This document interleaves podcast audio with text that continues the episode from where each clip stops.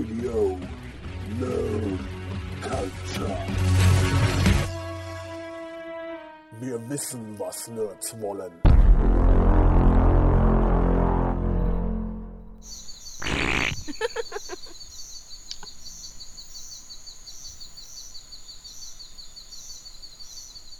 Du, äh, Sven? Ja, Chris? Ähm, ich weiß nicht, ich wollte eigentlich Auto waschen und ein bisschen zu Hause aufräumen, aber ich habe irgendwie keine Lust. Ich weiß nicht, hast du was vor schon? Nee, also, aber Auto waschen, das klingt auch ein bisschen langweilig. Wollen wir nicht lieber irgendwie ein altes Spiel spielen oder so? Ein altes Spiel, das ist doch eine gute Idee.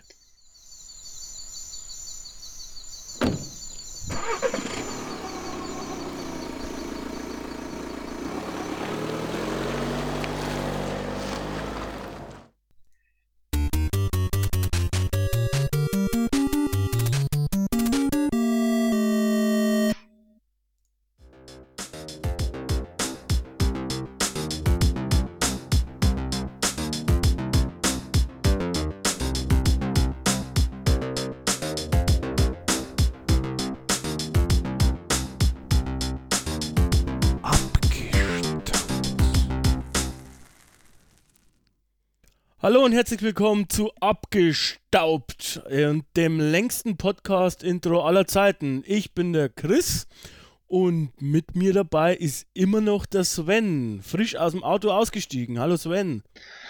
Du bist ein ganz, ganz furchtbarer Fahrer, Chris. Hallo. ja, na gut, ich meine, eine gesenkte Sau. ich, ich weiß nicht, so lernt man das halt hier im bayerischen Dorf irgendwie. Klar, da sind ja auch die, die Bordsteine hochgeklappt, da ist auch nichts zu verlieren, ne? Äh, Korrekt. Sven, jetzt haben wir gehört, wir machen abgestaubt und es hat irgendwas mit altem Videospiel zu tun. Äh, Was machen wir denn jetzt hier eigentlich? Ja, also du sagst es schon, wir, wir schauen uns alte Videospiele an, aber nicht nur alte Videospiele, sondern generell altes Zeug. Ich bin ein ganz, ganz großer Anhänger von Retro-Zeug, äh, alten Spielen, alten Filmen, alten Serien und so weiter und so fort. Und ich denke, hier im Radio Nerd Culture haben wir genau den richtigen Ort gefunden, um über solche Sachen zu sprechen, oder? Ich glaube auch, ja. Das ist noch was, was uns auch am Herzen liegt, weil wir halt auch im Herzen so, so, so äh, alte Gamer sind und mit aufgewachsen sind. Das heißt, es geht ja nicht nur um Games, aber eben halt mit dieser ganzen Kultur aufgewachsen sind. Und da haben wir uns passend ja, zu Halloween eigentlich schon ein gutes Thema ausgesucht. Ja. Ähm, eigentlich hast du den Wunsch geäußert und magst uns verraten, was wir da heute besprechen? Ja, also du sagst es auch schon, Halloween steht an. Äh, wir sind in der dunklen Jahreszeit mittlerweile angekommen und wir haben fast äh, auf den Monat genau den 30. Geburtstag von Castlevania getroffen.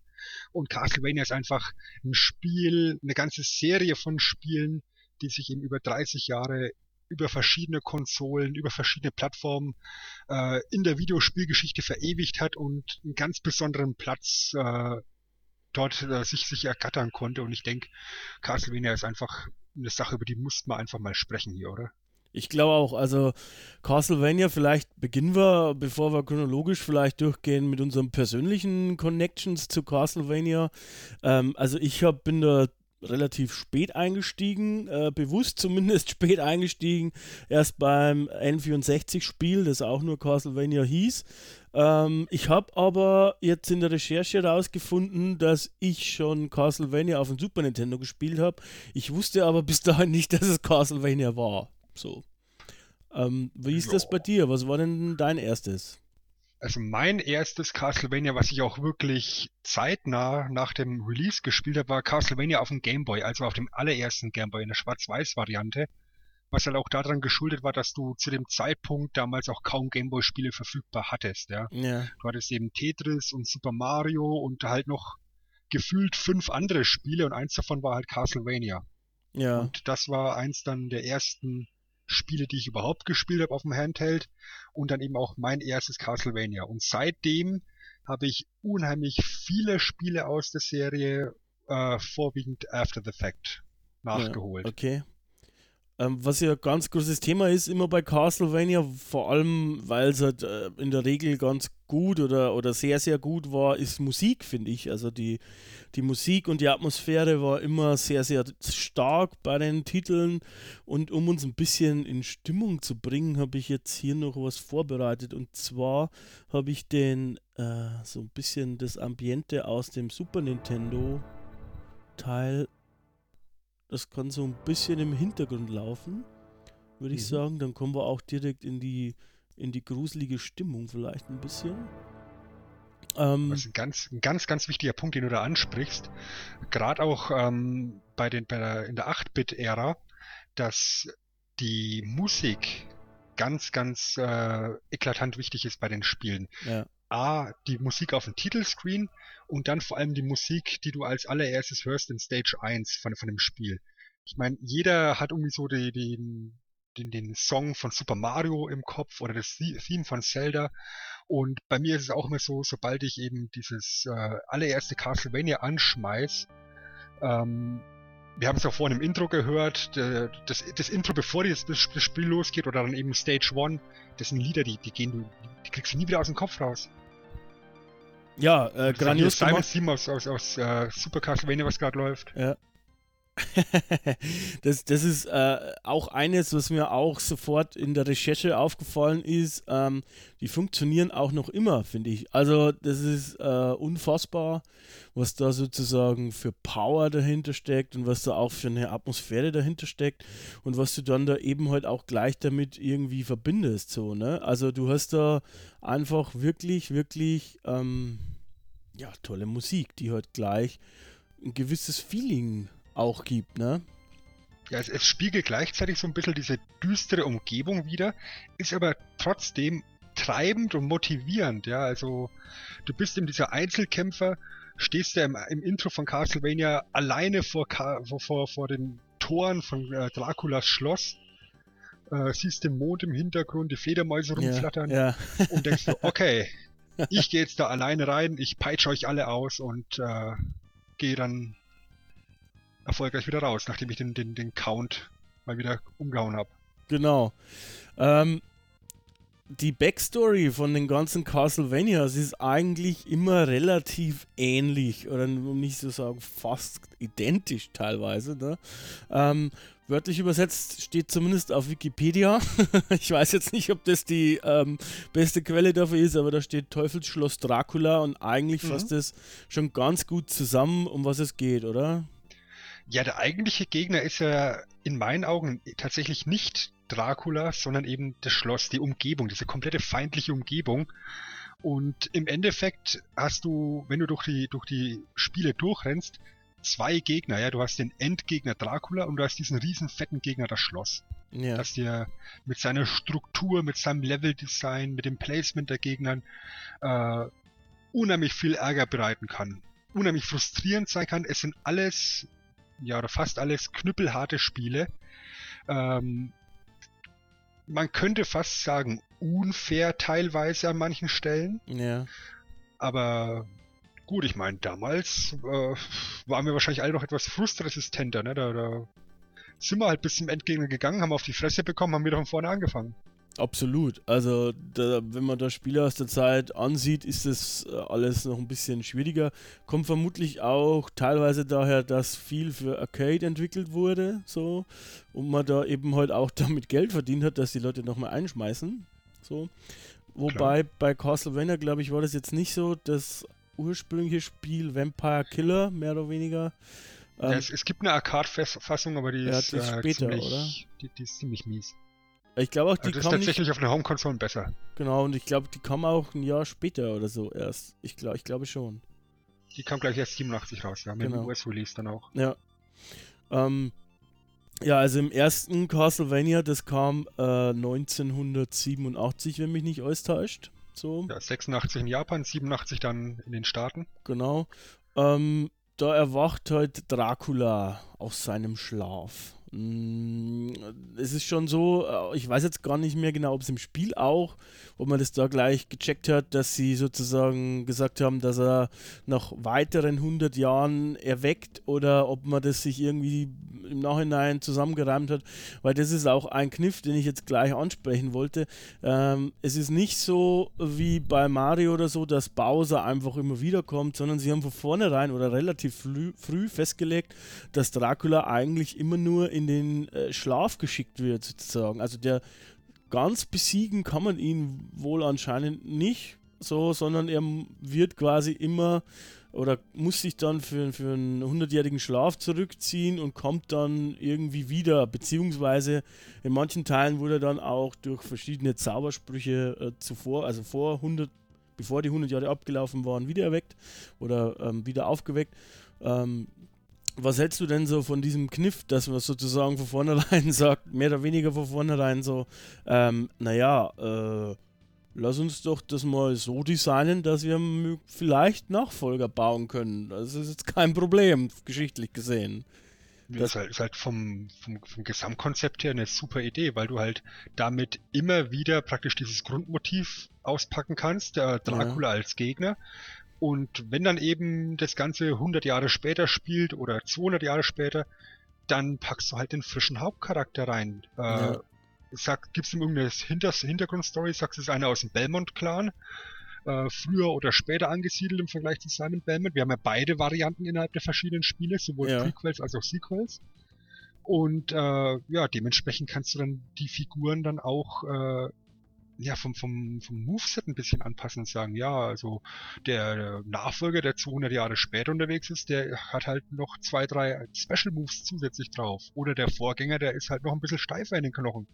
Ja. Das finde ich eigentlich sehr smart und äh, im Endeffekt kannst du damit immer dein Grundspielprinzip beibehalten, nämlich äh, Vampire Killer gegen Obervampire. Ja. Aber kannst halt äh, immer bei Bedarf das Ganze noch ein bisschen twisten und, und äh, anpassen. Wobei halt da vielleicht die, also jetzt, wenn, wenn man das kritisch sehen will, eventuell, ähm, weiß ich nicht, beim Spieler Meinst du, ob der Frust aufkommen könnte, so nach dem Motto, naja, ich kann ihn ja sowieso nicht besiegen, der kommt ja sowieso wieder? Glaube ich nicht. Das ist, äh, ich denke, die, die Klientel ist da sehr gut konditioniert. Aber ich meine, ansonsten werden schon längst alle Super Mario-Spieler fünfmal ausgestiegen, weil sie einfach keinen Bock mehr haben, ja. die doofe Prinzessin immer wieder zu retten, die sich immer wieder entführen lässt. Und Bowser wieder 38 Mal auf den Kopf zu springen. Ja, so sind die Prinzessinnen. Nee, nee, das, das, das passt schon. so sind die Prinzessinnen halt, ne? Na klar. ähm, du hast es schon angesprochen, ähm, dass im ersten ähm, Castlevania äh, ein gewisser Simon oder Simon Belmont oder Belmont oder wie auch immer ähm, eben halt ja in direkter Nachfolge steht zu gewissen Vampirjägern, zu Christopher Belmont zum Beispiel und äh, eben halt die Blutlinie repräsentiert, die sich immer Dracula stellen muss und auch ja, auch deswegen macht er sich dann eben halt auf den Weg, ähm, um Graf, um den Grafen halt ja wieder in den Schlaf zu schicken. Mhm. Äh, du hast ja schon gesagt, äh, im Endeffekt ist es so, dass man sich dann eben halt ähm, im Schloss also in, zum Schloss begibt und im Schloss dann einen klassischen Plattformer eigentlich erlebt, oder? Oder wie würdest du die, die Spielmechanik so beschreiben? So auf den ersten Blick ist es ein Action-Plattformer. Wenn man jetzt allerdings genau mal drauf guckt, dann ist es eigentlich fast schon ein Puzzle-Plattformer. Weil du hast natürlich diesen, diesen, äh, diese Elemente mit durch die Gegend laufen, Gegner weghauen, aber im Endeffekt ähm, ist das Spiel so konzipiert, wenn du es verstanden hast, dass alle Gegner bewusst getriggert werden können und die Räume so konzipiert sind, dass du grundsätzlich äh, besser durchkommst, wenn du dich langsam bewegst und mit Bedacht bewegst und, und alles gut timest und dir Zeit lässt. Aber im gleichen Atemzug gibt es dann Räume, die, die einfach erfordern, dass du einfach nur durchrennst, alle Gegner ignorierst und wirst nicht getroffen. Also im Endeffekt ist sehr, ein sehr großer Puzzlefaktor mit drin, mit, mit sehr hohen Geschicklichkeitsanteilen. Ich glaube, der größte Gegner ähm, den, den Simon Belmont oder die meisten äh, Hauptcharaktere in den Castlevania-Spielen haben, äh, ist, die, ist einfach die Spielmechanik, dass du bei einem Treffer zurückgeschleudert wirst und, und unheimlich äh, steif dich bewegst und bei allen Attacken immer so einen kleinen Delay drin hast. Das äh, ist, denke ich, das größte, die größte Herausforderung an dem Spiel. Dass du eben so eine gewisse ähm, Verzögerung und, und Trägheit hast in der Steuerung. Dass es eben nicht wie, wie in Super Mario sofort äh, auf Tastendruck reagiert, sondern immer so, so eine ganz leichte Latenz mit drin ist. Mhm. Und aus heutiger Sicht, ich weiß nicht, ob alle Zuhörer Castlevania oder vor allem auch das erste kennen, muss man auch sagen, wenn man es heute nochmal spielt, so wie die meisten Spiele, das haben wir schon gesagt, ähm, ist es auch vom Schwierigkeitsgrad her äh, höher, vor allem auch, weil du halt oft auch die Angriffsmuster kennen musst. Also du musst äh, kennen oder, oder wissen, dass dann da jetzt ein Gegner erscheint zum Beispiel, ähm, dass du dann da jetzt äh, springst oder was der Bossgegner zum Beispiel macht. ähm, ja, das zieht sich aber Wobei durch. Ja.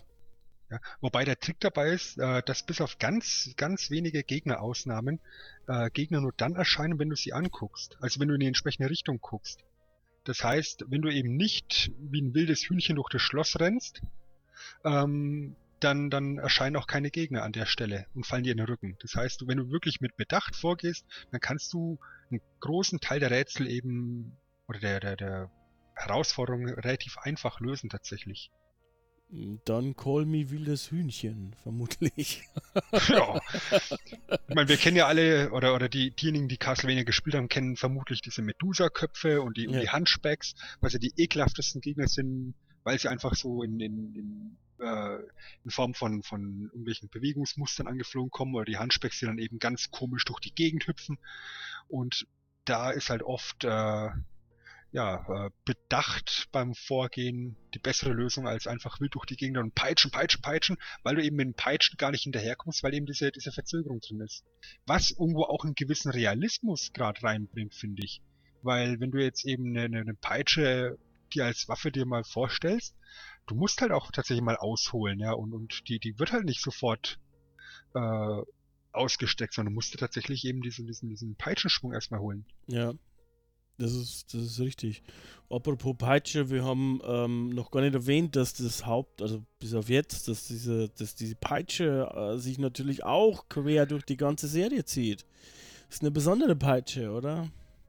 Mhm, das ist der, der sogenannte Vampire Killer, der erst relativ spät in der Serie also von, in unserer realen Welt, in der Chronologie, nämlich auf der PS2 erklärt worden ist, ja. was dann in der, in der offiziellen Castlevania Kanon Zeitanordnung dann praktisch der erste Teil war.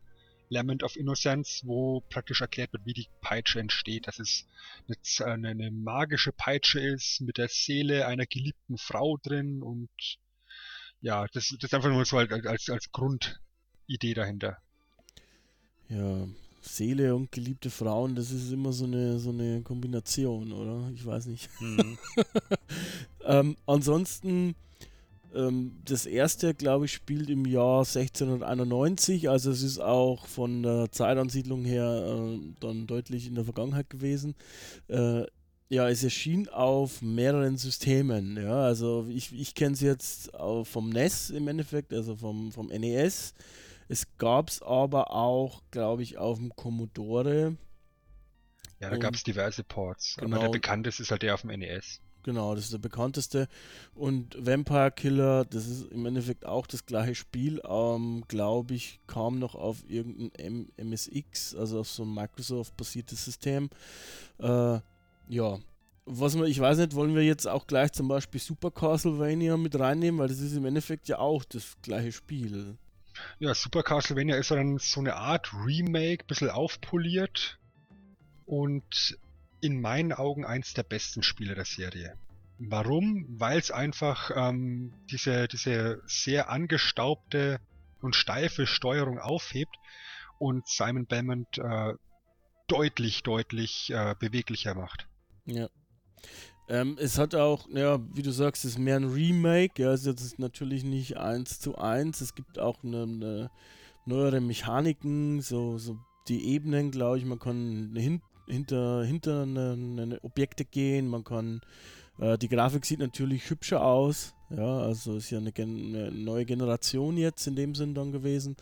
Ähm, Haufenweise Mode 7 Zeug drin. Genau, genau. Hier so drehende Räume und so. Ja, und ähm, es hat richtig viel Spaß gemacht. Ähm, ich habe mich vor allem, aber. Vor allem, dass du dann auf einmal auch in, in mehrere Ebenen peitschen konntest, also mehrere genau. Richtungen. Sonst eben einfach nur stupide nach, nach, nach vorne oder nach hinten eben. Und jetzt eben in acht Richtungen. Das, das war schon sehr schick.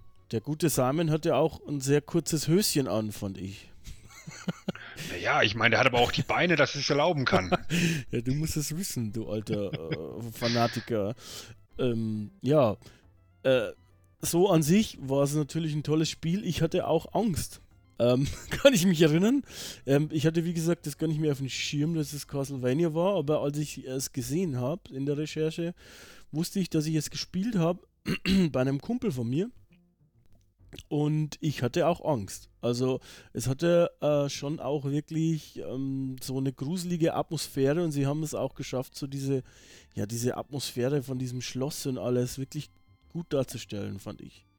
Mhm. Und dafür, dass es eben relativ früh war in der, in der, in der äh, Bibliothek vom Super Nintendo, fand ich, war es technisch schon recht ausgereift. Also da gab es Spiele, die später kamen, die das ganze Mode 7 Zeug deutlich schlechter benutzt haben. Ja, finde ich aber auch, ja.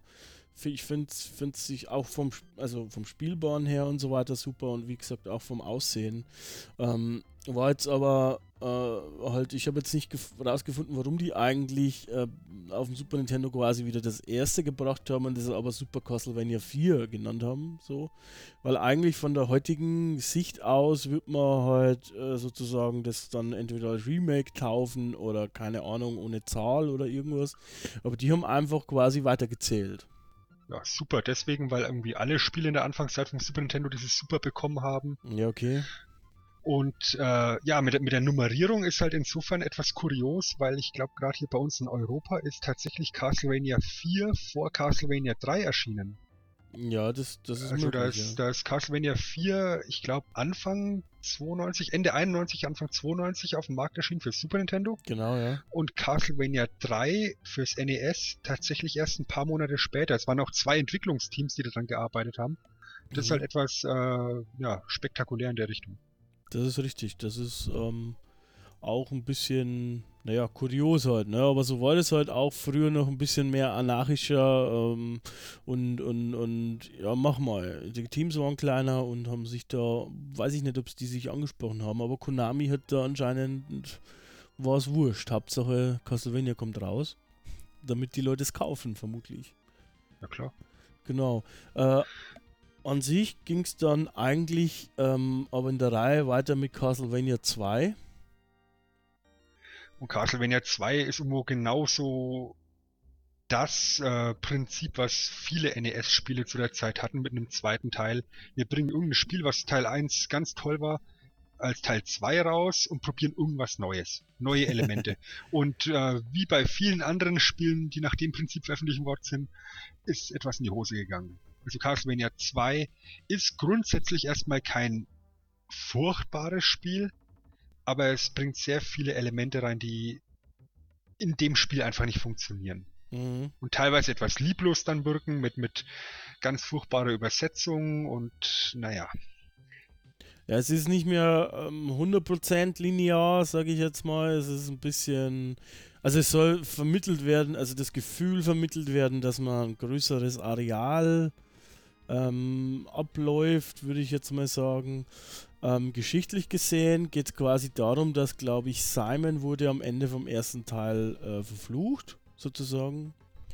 Und äh, er will jetzt quasi seinen Fluch äh, beheben und dazu muss er, wenn ich das richtig im Kopf habe, Dracula nochmal wiedererwecken und verbrennen. Mhm. Und darum geht es eigentlich. Also, es ist eigentlich ein bisschen pervers. Ich, von der Idee her finde ich es gut. Es ist ein bisschen pervers an sich, dass ich meinen ärgsten Widersacher muss ich wieder äh, hier wieder, wieder erwecken und dann muss ich ihn verbrennen. Ähm, es war auch dann so, aber finde ich trotzdem auch von der Atmosphäre her und von der Musik her vor allem wieder wirklich wieder gut.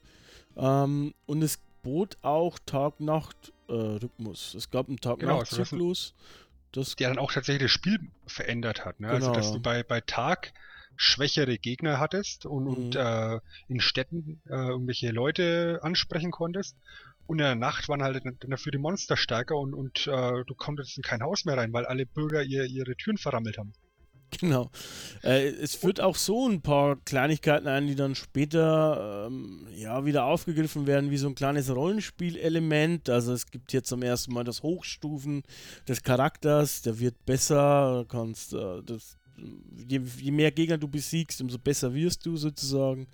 Ähm, du hast halt dann da eben halt auch, wie gesagt, das Gefühl von Weitläufigkeit äh, gehabt. Ähm, ja, es war eigentlich an sich ja, also ich hab's, ich hab's jetzt im Nachhinein angezockt und ich fand's jetzt eigentlich okay. Muss ich Ja, sagen. also wie gesagt, es leidet halt darunter, dass du viele gute Ideen hattest, die allerdings etwas schlecht umgesetzt worden sind. Und dass du eben etliche Rätsel äh, wahrscheinlich ohne Lösung nicht lösen kannst. Weil dir Ja. einfach die Hinweise, die dir gegeben werden, äh, durch die schlechte Übersetzung eben nicht rüberkommen bei dir. Ja, Ich, gut. ich, kann, ke- ich, kann, ich, kann, ich kann nicht das japanische Original äh, beurteilen, ob es da besser ist, aber in der englischen Übersetzung kommen halt diese Hinweise kaum bis gar nicht an und dann stehst du halt da als Spieler und äh, weißt nicht mehr weiter. Und das ist halt das Hauptproblem, was Castlevania 2 hat. ja. Ist natürlich ähm, ein bisschen schade, ne, weil das so, so Schlampereien müssten halt einfach nicht sein. Ja, aber ich meine, einfach mal was ausprobieren ist ja grundsätzlich erstmal nicht schlecht, ne? Ich meine, man hat ja mit, mit Zelda 2 hat, hat man ja damals ähnliche Wege probiert. Oder auch mit Super Mario 2, okay, das war grundsätzlich ein anderes Spiel, aber ja, Ja. wa- warum denn nicht, ne? Nee, also m, neu ist, eigentlich, finde ich, immer lobenswert, ein bisschen äh, Entwicklung reinzubringen. in Die ganze Sache ist, ist an sich äh, nicht verkehrt. Ähm, nur an sich, ich finde halt so, wenn es so Sachen ist wie Übersetzung oder sowas, das, ja gut, das, das kann man halt ordentlich machen. Na klar, geht dann wahrscheinlich am Ende von, von der Produktion vielleicht ein bisschen die Zeit aus. So, ich weiß es nicht, ob es so war, aber ich denke mal, das könnte sein, dass da eben in der Qualitätssicherung vielleicht an den Texten nicht mehr ganz so gefeilt worden ist. Aber Du Chris, ich arbeite in der Branche und also in der Übersetzungsbranche und es ist genauso, wie du es beschreibst. Die Übersetzung kommt als allerletztes. ja, weil ja das Spiel erstmal fertig werden muss und wenn es dann beim, bei der Spielprogrammierung irgendwelche Verzögerungen gibt, dann, dann wird halt quick and dirty am Schluss übersetzt. Wahrscheinlich Ja. hat, der, hat der Übersetzer noch nicht mal ansatzweise irgendwie Screenshots oder sowas bekommen und hat halt einfach komplett ohne Kontext dann übersetzen müssen und dann halt noch irgendwie schnell einen Tippfehler reingebastelt, ne? Und schon ist die Kacke am Dampfen hier. ja. Naja, Wirtschaftlich war es aber dann doch relativ erfolgreich. ja, es kam auch, äh, glaube ich, relativ bald der Nachfolger, also äh, Castlevania 3. Ähm, was heißt relativ bald? Kam ist halt auch ein neues System gewesen, dann glaube ich, oder? Ne, kommt noch auf den NES. Hab ich jetzt Kommt noch, auf den, kommt noch auf den NES. Ähm, aber holt er dann schon irgendwo so ziemlich alles an Kapazitäten aus dem, aus dem System raus. Ist halt von, von der Grafik her auch der beste Teil von den dreien. Bringt wieder neue Elemente rein, also das ganze Rollenspielsystem, alles was Castlevania 2 reingebracht wird, ist wieder rausgeflogen. Ja, Dafür hattest du dann halt die Möglichkeit, äh, Zusatzcharaktere mitzunehmen, unter anderem einen Alucard, auf den wir später bestimmt auch nochmal zu sprechen kommen, ja, den Sohn Draculas. ja, und hat dir halt die Möglichkeit gegeben, je nachdem, wie du durch die, durch die Level läufst, äh, an Verzweigungen andere Wege einzuschlagen, so dass du halt recht, relativ hohen Replay-Value hattest, weil du dann einfach gesagt hast, ich bin jetzt immer hier links abgebogen, dann gehe ich heute mal rechts ja. und schau, wie es äh, sich daraus entwickelt. Was ich halt auch interessant finde, ist eben halt, dass wir jetzt äh, innerhalb von den vier Titeln jetzt, die wir jetzt schon angesprochen haben, ähm, zwei Sachen drin haben, die äh, Spieler heute oft irgendwie bemängeln bzw. kritisieren, dass es nur noch Prequels gibt und nur noch irgendwie Remakes und nichts Neues und keine Ahnung. Und äh, genau das passiert hier auch. Also äh, Castlevania 3 spielt eigentlich zeitlich vor Castlevania 1 sogar und ist sozusagen eigentlich ein Prequel. Ähm, nur sie num nummerieren es halt straight durch und verkaufen es nicht so. ähm, ich weiß nicht, das wäre wahrscheinlich früher auch trotzdem nicht so das Problem gewesen, aber ähm, ist halt interessant, ich, äh, dass die diesen Weg gehen, finde ich jetzt. Dass die sozusagen ähm, ja gucken, was davor war und wie wir schon am Anfang gesagt haben, ist es eben mit dem System, dass alle 100 Jahre sozusagen der äh, Graf Dracula erweckt wird oder äh, 100 Jahre schläft und dann guckt, wie es aussieht, ähm, ist es auch problemlos möglich. Definitiv. Dass es eben so gemacht wird. Ähm, du hast jetzt schon Alucard eingeschmissen. Ähm, ich glaube, es sind äh, vier äh, Leute bei, ähm, bei dem Castlevania 3 spielbar gewesen. Mhm. Ähm, das ist einmal natürlich wieder klassisch ein Belmont, ja, ein, jemand aus der Blutlinie. Dann ja, sind, Trevor in dem Fall. Genau, Trevor. Dann war es eben noch Alucard. Ähm, Sophia. Die Zauberin. Die Zauberin, ja ein Dieb, beziehungsweise so, so, so, ein Handspeck, so ein Bucklicher, der dann, der dann an, der, an, der, an der Decke laufen konnte. Genau, der, der eben halt, äh, das fand, fand ich interessant, weil äh, du eben heute halt nicht nur drei unterschiedliche spielst, ähm, weil damit sie unterschiedlich aussehen, sondern die konnten halt auch wirklich andere Dinge. So. Mhm. Das ist halt schon eigentlich ein, ja, möchte man fast sagen, modernes Konzept. War schon ähm, von der Idee her gut gemacht und äh, wie du sagst, ist es fast logisch, dass das noch fürs NES kommt, weil da kannten sie sich aus und da haben sie es eben halt auch komplett ausgereizt irgendwie. Ähm, und da wussten sie, was sie machen können. Äh, ein Wort zu Alucard. Ähm, ja, was heißt denn das, wenn man es rückwärts ausspricht? Äh, Dracula! genau. Das ist Draculas Sohn, der hier seinem Vater mal ordentlich auf die Mütze geben möchte. Das, das fand ich ein sehr nettes Element auch. Und ja. Alucard ist eben einer der Charaktere, die dann eben nicht nur in Castlevania 3, sondern eben in mehreren Spielen in der Serie immer mal wieder aufgetreten sind, in mehr oder weniger prominenten Rollen. Ich denke, die Rolle überhaupt ist dann eben in Symphony of the Night. Ja. Aber grundsätzlich ist es halt allein durch diesen Konflikt, weißt du, das ist eben dieser, dieser Sohn von Dracula, der aber nicht auf der Seite von seinem Vater steht. Das finde ich so als Grundidee auch sehr interessant eben, ne?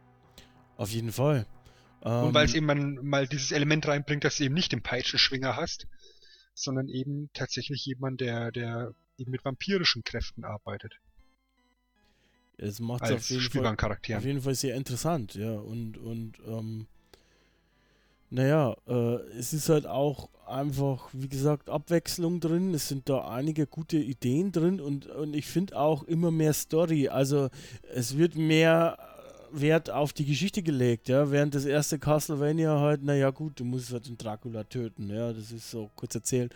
Aber jetzt machen sie sich immer, immer mehr Gedanken und äh, du hast halt das Gefühl, es kommt so eine, so, so, so ein, ja, so ein Drall mit rein, dass du da eben halt ähm, siehst, dass sich das ganze Projekt entwickelt auch. Das, das fand ich, mhm. fand ich an der Stelle halt auch sehr interessant. Und ähm, wie du auch schon gesagt hast, dass es äh, mit den drei Charakteren und so weiter, ist es halt wirklich auch, ähm, hat es einen großen Anreiz geboten, es mehrfach durchzuspielen, weil du halt verschiedene ja. Wege und, und, und so weiter benutzen mhm. kannst. Mhm. Aber wenn du es mehrfach durchspielst, kannst du dich darauf einstellen. Es ist, es ist von allen Castlevanias auf dem, auf dem NES das Schwierigste es ist wirklich knüppelhart. Ja. Und ja, da, ja. da kannst, da kannst du hinterher stolz auf dich sein. Vor allem der letzte Gegner, eben Dracula, ist, äh, naja, das, das grenzt wirklich an Unfairheit, was, was die Entwickler sich da haben einfallen lassen, dass Dracula eben drei Formen hat, die du nacheinander abkämpfen musst, ohne die Möglichkeit, deine eigene äh, Lebensenergie aufzufüllen. Und wenn du verlierst bei ihm, startest du nicht vor dem Dracula-Kampf, sondern am Anfang von dem Level. Das heißt, du musst dich nochmal durch den kompletten Level durchkämpfen, wieder zu Dracula durch und dann eben die drei Formen nacheinander wegbumsen und das ist, äh, ja, da, da kannst du hinterher was einbilden. Ja, das ist auf jeden Fall eine mm, interessante Sache, würde ich sagen. Das hat man aber früher doch irgendwie hingenommen, ne? Also ich meine, ich weiß nicht, also für mich war es immer super Ghost and Ghouls früher, als ich klein war, äh, einfach einmal komplett ohne zu sterben, also ohne komplett zu sterben, da alles durchzuspielen. Hm. Fand ich ja. immer interessant. was, was war, weil du gerade Super Ghouls und Goose, äh, Ghouls and Ghosts ansprichst, äh, finde ich, finde ich sehr interessant, weil wenn du da durch bist, dann sagt das Spiel ja zu dir, ja, schön, hast du, hast du gut gemacht, jetzt mach's nochmal. ja, ist doch Ja? toll.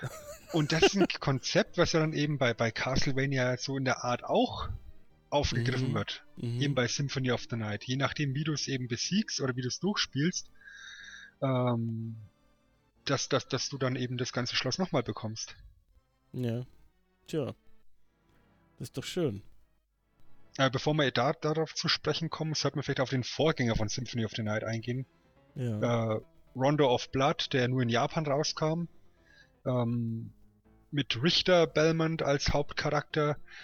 Ähm, Rest der Welt hat äh, auf dem Super Nintendo Dracula X bekommen stattdessen, was äh, so ähnlich ist und das Grundprinzip von Rondo of Blood aufgreift, aber deutlich schlechter ist. Ähm, nichtsdestotrotz finde ich, wenn du es jetzt nicht vergleichen kannst, du diesen Vergleichswert nicht hast, dann ist Dracula X immer noch ein sehr schickes Castlevania.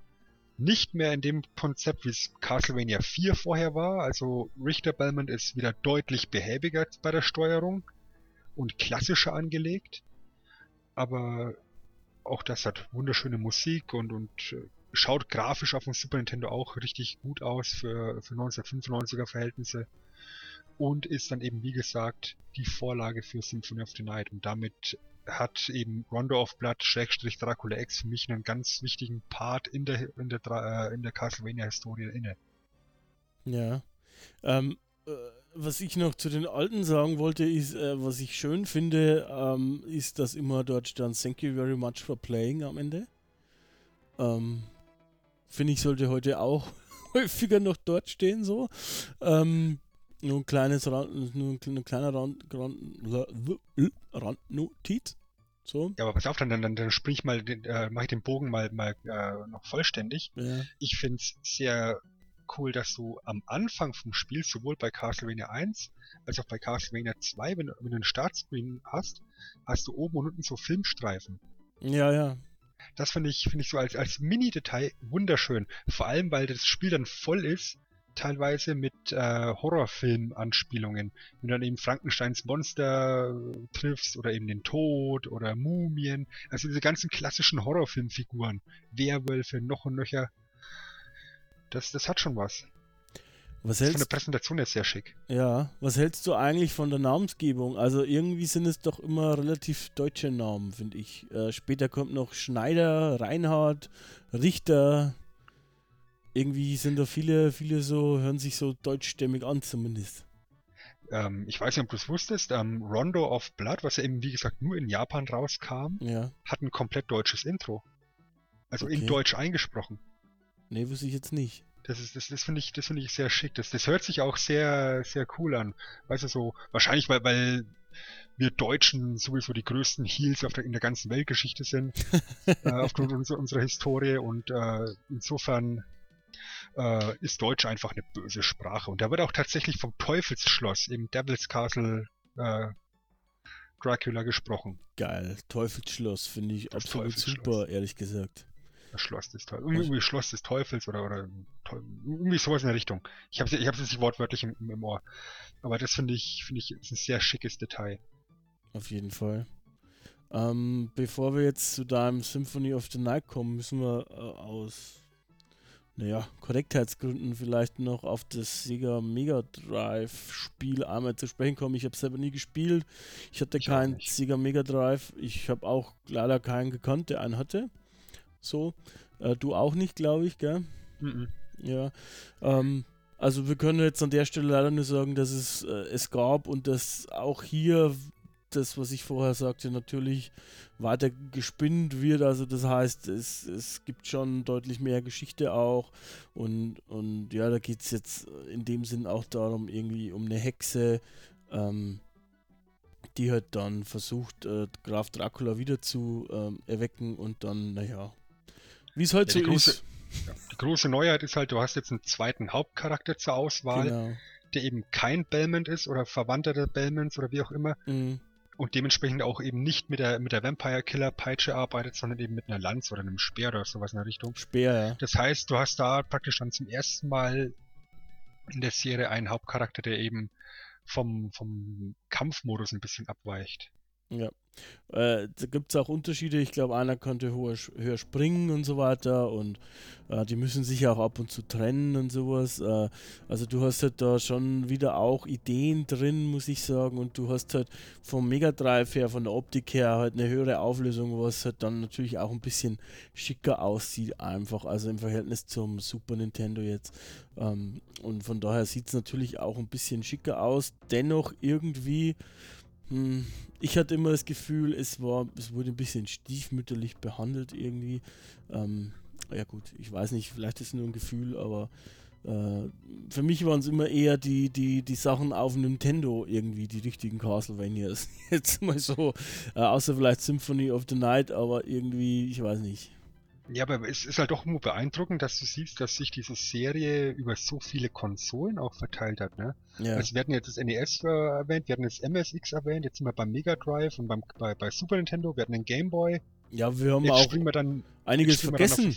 Wir, wir, haben ja, wir werden, werden die Commodore, äh, glaube ich, war noch das erste und, und keine Ahnung, noch ein paar. Ähm, das PC-Engine, weiß ich nicht, glaube ich, gibt es auch eins. Äh, das ja, das, ist, das ist im Round of Blood, ja. Ja, also das wurde ziemlich, ziemlich breit gefächert und du hast halt dann auch, ja, natürlich mehrere Versionen gehabt, die das halt damals so war, ne? Du, das war nicht immer alles komplett inhaltsgleich, ne? Ging auch nicht. Weil halt auch die technischen Voraussetzungen anders waren und äh, dementsprechend naja, hast du eventuell in die Röhre geguckt oder auch nicht. So je nachdem, was mhm. für eine Version du eben hattest. Ähm, wie gesagt, für mich waren die auf, dem, auf Nintendo eben halt äh, bekannt und glaube ich sind auch ja dann die, die schicksten gewesen so.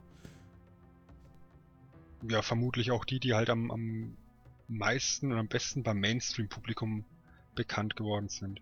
Wahrscheinlich ja. Würde ich auch sagen. Also ich würde sagen, gerade gerade bei uns hier war ja das, äh, das der, der, Mega Drive jetzt nicht so äh, verbreitet, sag ich mal, also im Vergleich zum Super Nintendo. Ja. Habe ich, hab ich das Gefühl, der, der ist in den USA besser angekommen. Ja. Als als Sega Genesis. Ähm, Mega Drive kenne ich wirklich niemanden, der eins hatte. Super Nintendo diverse Leute, ja. Ja, ich, ich dürfte damals leider kein Super Nintendo haben. Viele Grüße an meine Mutter übrigens, wenn die zuhört. Der ist bis heute noch gezeichnet. Auf jeden Fall. Ja. Äh, ich glaube ja, dass ich daher meine Videospielleidenschaft entdeckt habe. So. Weil ich durfte nicht und dann wollte ich unbedingt. Äh, es hat sich bis jetzt erhalten. Naja.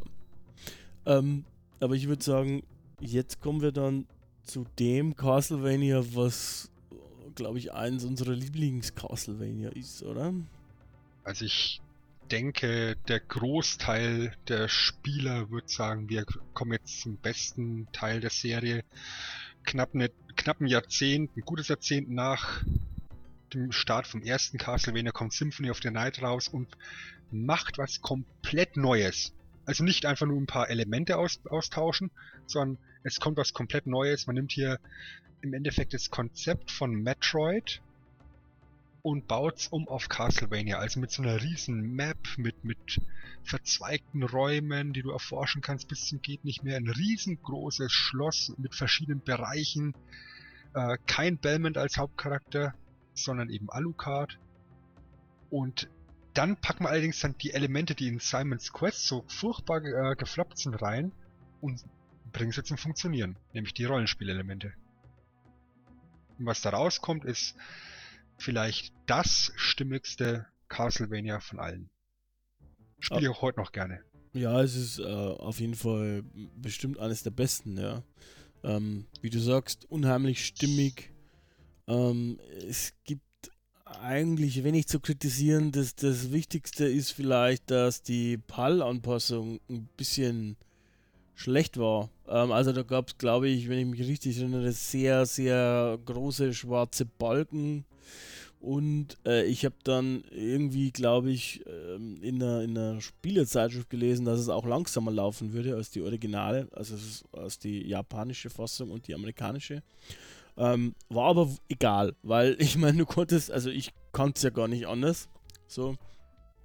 dementsprechend war es ähm, mir damals, ich habe es auch beim Kumpel gezockt, ähm, relativ egal, ähm, aber nicht äh, 97, glaube ich, oder wann es rauskam, sondern irgendwie erst später. Ich weiß eigentlich gar nicht, warum später. Der hat sich das wohl erst später gekauft.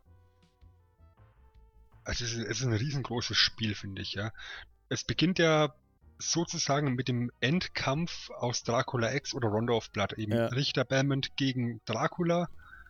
Und daraus entspinnt sich dann eben Symphony of the Night. Du marschierst als, als super starker Alucard in das Schloss rein, haust jeden Gegner mit einem Schlag weg und dann triffst du den Tod und der Tod sagt, hey, hey, hey, so nicht, mein Freund, und macht dich erstmal klein und schwach. Nimm dir deine Ausrüstung ab und du startest mit miserablen Stats auf Level 1 sozusagen. Und dann kämpfst du dich so durch das ganze Schloss durch. Riesengroßes Gebäude mit den verschiedenen Trakten, mit den typischen, äh, mit den typischen äh, Castlevania-Gegnern und kämpfst dich da durch und haust Bosse weg noch und nöcher und wirst stärker und stärker. Und stehst am Schluss beim Endgegner, hast das Spiel fertig gemacht, hast es auf 100% stehen. Und wenn du dann die richtigen Items waren es glaube ich eingesammelt hast, dann kommt eine Videosequenz und du siehst, wie sich das Schloss dreht. Und du startest nochmal bei 100% im Endeffekt, aber bei 0 Mhm. weil das Schloss einfach jetzt auf dem Kopf steht und es ist einfach brillantes Leveldesign, dass all diese Räume, die du dort durch, äh, durch, durch, durchgangen bist, auf dem Kopf noch genauso funktionieren. Ja, also ich muss einmal vorher einhaken, weil ich fand schon mal brillant, auch aus heutiger Sicht noch richtig, richtig eine super Idee und, und, und ich verstehe gar nicht, warum das nicht öfter gemacht wird, dass man eigentlich quasi noch die Endsequenz vom alten Teil spielt. Äh, das fand ich einen super guten Trick, äh, dass du da auch gleich mit hineingesogen wirst, sozusagen in die ganze Geschichte, in den ganzen Background. Ähm, richtig, ja, intelligent einfach. Ähm, Vor allem, weil ja, weil der nicht einfach nur hier schon mal, das, das, das äh, ist in der letzten Episode passiert ist, sondern die hat ja tatsächlich Auswirkungen auf dein Alucard-Charakter, weil Ja. wenn du, wenn du unbeschadet aus dem Kampf gegen Dracula rausgehst, äh, sind deine Stats als Alucard besser. Ja. Ja, das ist äh, auch so wieder die Sachen, die ich vorher schon gesagt habe, muss ich hier auch wieder äh, holen. Es ist einfach eine super Stimmung, es ist super Musik. Irgendwie die Musik, finde ich, zieht, sie, zieht sich zumindest bis hierhin durch. Ähm, richtig, richtig toll gemacht und ich kann eigentlich da wenig hinzufügen. Äh, Weißt du, du, du rennst durch dieses normale Schloss durch, haust ganz ordentliche Bosse weg, ne? Ja. Und wenn das Schloss sich dann gedreht hat und du dann praktisch in, zum zweiten Mal durchgehst, da werden die Bosse ja noch größer, sind teilweise zwei, drei Bildschirme groß. Äh, ich habe da diesen, diesen riesen Boss vor Augen, der einfach nur aus Leichen besteht, die dann so Stück für Stück abfallen und, und dann unten rumlaufen. Das heißt, du, du kannst im Endeffekt dich gar nicht wirklich darauf konzentrieren, den Boss wegzuhauen, weil du ansonsten von diesen rumsabbernden Leichen noch irgendwo erwischt wirst und Schaden nimmst. Das ist, das ist mega gut designtes Spiel. ja. Und es ist halt sehr motivierend, weil du eben nicht nur diese Rollenspielelemente hast, sondern eben so Diablo-mäßig. Die Gegner droppen halt ab und zu Items. Ja. Ja, so mit, mit mehr oder weniger großer Wahrscheinlichkeit. Und du kannst dir gar nicht vorstellen, wie lang ich in einer bestimmten Gegend durch das Schloss gerannt bin, weil es da einen bestimmten Gegnertyp gibt, der in ganz, ganz seltenen Fällen ein Schwert droppt, was zwölf Treffer gleichzeitig raushaut. Ist komplett overpowered und wenn du das erstmal hast, dann macht das Spiel keinen Spaß mehr, weil du jeden Gegner mit einem Treffer praktisch zwölfmal triffst und äh, wenn du das hast, dann, dann, dann gehst du am Schluss zu Dracula hin, drückst dreimal auf die, auf die Angriffstaste und dann ist er kaputt, ne? Aber allein dieses, dieses Ding zu haben, ne? Ich war, ich, ich war bestimmt drei Stunden da durch diese Gänge geschlichen. Ja, das, also das kann ich mir aber schon vorstellen. Vor allem, wenn du damals noch keine Freundin hattest. Die habe ich, die hab ich weggeschickt. da habe ich, gesagt, hab ich gesagt, da hast du einen Hund, geh Gassi. Ich muss hier Sch äh, Schwerter suchen. Verstehe. Das wirst du das damals gemacht. Das klappt bei mir heutzutage nicht mal. Man muss Prioritäten setzen im ja. Leben. Ich weiß nicht, da muss ich nachher noch, muss nachher noch ein bisschen äh, mit meiner Freundin äh, ein Wörtchen sprechen. Vielleicht hört die auf dich. Ich werde meine natürliche Autorität ausspielen. Ja, mach das mal. ähm, ja, so, ich, ich, also wie gesagt, ich kann da gar nicht so viel hinzufügen, ja. Ähm, für mich ist es das beste Castlevania. Also, ähm, zwar objektiv gesehen, ähm, aus meiner emotionalen Sicht ist es nicht das Beste, so, weil ich einfach persönliche Erinnerungen an äh, das N64 Castlevania habe. Ähm, aber objektiv gesehen ist es für mich das Beste. Also ich bin sowohl subjektiv als objektiv auch von, von, von, von uh, Symphony of the, Night, of the Night am meisten begeistert. Da gibt es so viele Momente, weißt du, wenn du, wenn du durch diese Ladescreens, da gibt es ja diese Räume, die, die verschiedene Abschnitte äh, praktisch verbinden, die ja dann die Ladescreens für die Playstation dargestellt haben. Und denen ist ja keine Musik, nichts. Es ist einfach nur so ein leerer, ruhiger Raum. Mhm. Und dann gehst du durch so einen Raum raus und kommst dann in die, in die, was ich, in die verzauberte Bücherei und hast so eine ganz zauberhafte Melodie und gehst dann zum nächsten Ladescreen durch und dann bist du auf einmal im düsteren Verlies gelandet, keine Ahnung, oder in den, in den Höhlen unterm Schloss, wo dann eben äh, so eine bedrückende äh, Musik ist. Es ist, es ist fantastisch. Also die Musik ist über die Serien weg immer epischer geworden. Du hast sehr viele Orchesterelemente dann drin. Allerdings dann eben auch gerade bei, bei Symphony of the Night auch mit, mit E-Gitarren-Elementen, was dann eben doch eine gewisse Aggressivität reinbringt. Ja. Natürlich auch immer irgendwo so, so, so eine Orgel, die dann diesen Dracula-Faktor, sag ich mal, repräsentiert. Das ist schon sehr, sehr gut komponiert. Ja, da sehr war so, stimmig komponiert. Ja, auch so ein Mix irgendwie. Also es war ein bisschen, ja, ich weiß nicht, modern und, und, und halt, aber trotzdem auch irgendwie die Wurzeln von der Serie treu geblieben. Das war einfach gut gemacht. So, das, mhm. das kann man nicht anders sagen. Und Alucard ist halt dann, eben weil er eben dieser Vampir-Charakter ist, dann nicht einer, der mit dieser Peitsche durch die Gegend rennt, sondern eben dann vorwiegend Schwerter und ähnliches als Waffen verwendet und eben auch Magie beherrscht. Und äh, ja, ich meine, die Magie auszulösen, das war immer so etwas Street Fighter-mäßige Tastenkombination.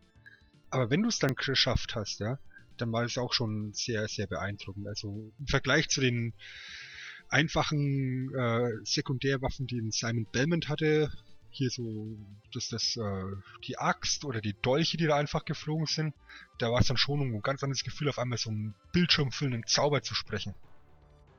Auf jeden Fall. Ich fand ihn eigentlich auch so vom ganzen Aussehen her und so weiter irgendwie cool. Ähm, ja, da ist auch das ganze, das, das, ganze, der ganze Zeichenstil hat sich da auch geändert, dann auch in der, ja. in der auf den Verpackungen eben, weil, weil auf den Verpackungen das Ganze vorher immer so leicht westlich orientiert war.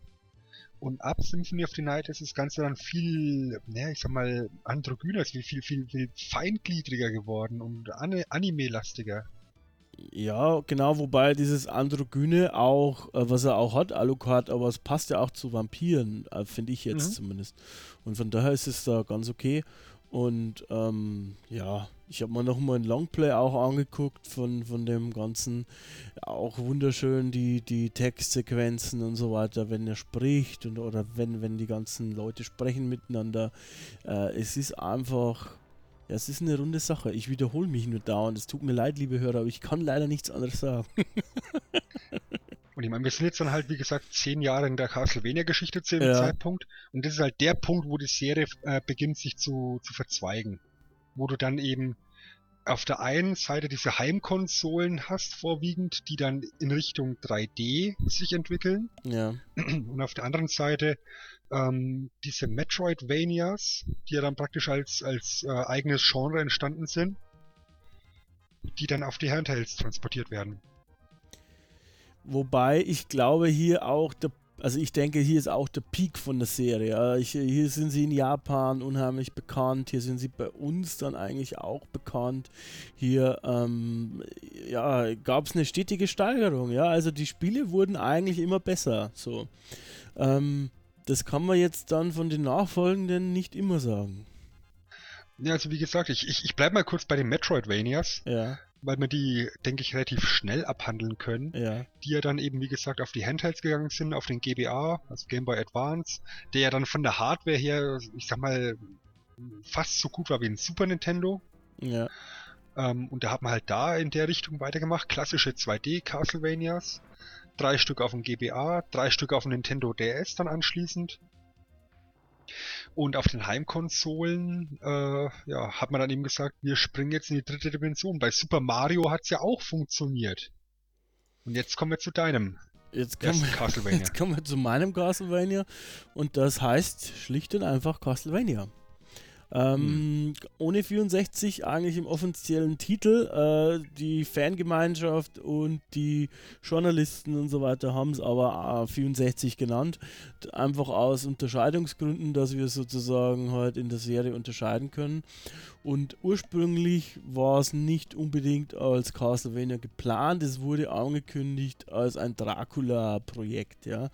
Ähm, so, es ist ein Castlevania draus geworden und es ist das erste 3D-Castlevania draus geworden. Und damals war es halt Usus, äh, dass äh, spätestens, da sind wir jetzt 99, dass wir da eben spätestens jetzt mal auf 3D umsteigen. Und im Endeffekt hat das eigentlich auch, ich glaube, so ziemlich jede Serie gemacht. Sie haben versucht, auf 3D umzusteigen. Das hat einmal besser und einmal, wenig, einmal weniger gut geklappt. Ähm, hier bei Castlevania ähm, ja, hat relativ gut geklappt, aber es ist auch viel von Castlevania verloren gegangen. So. Äh, es ist jetzt nicht mehr so ganz das klassische Castlevania.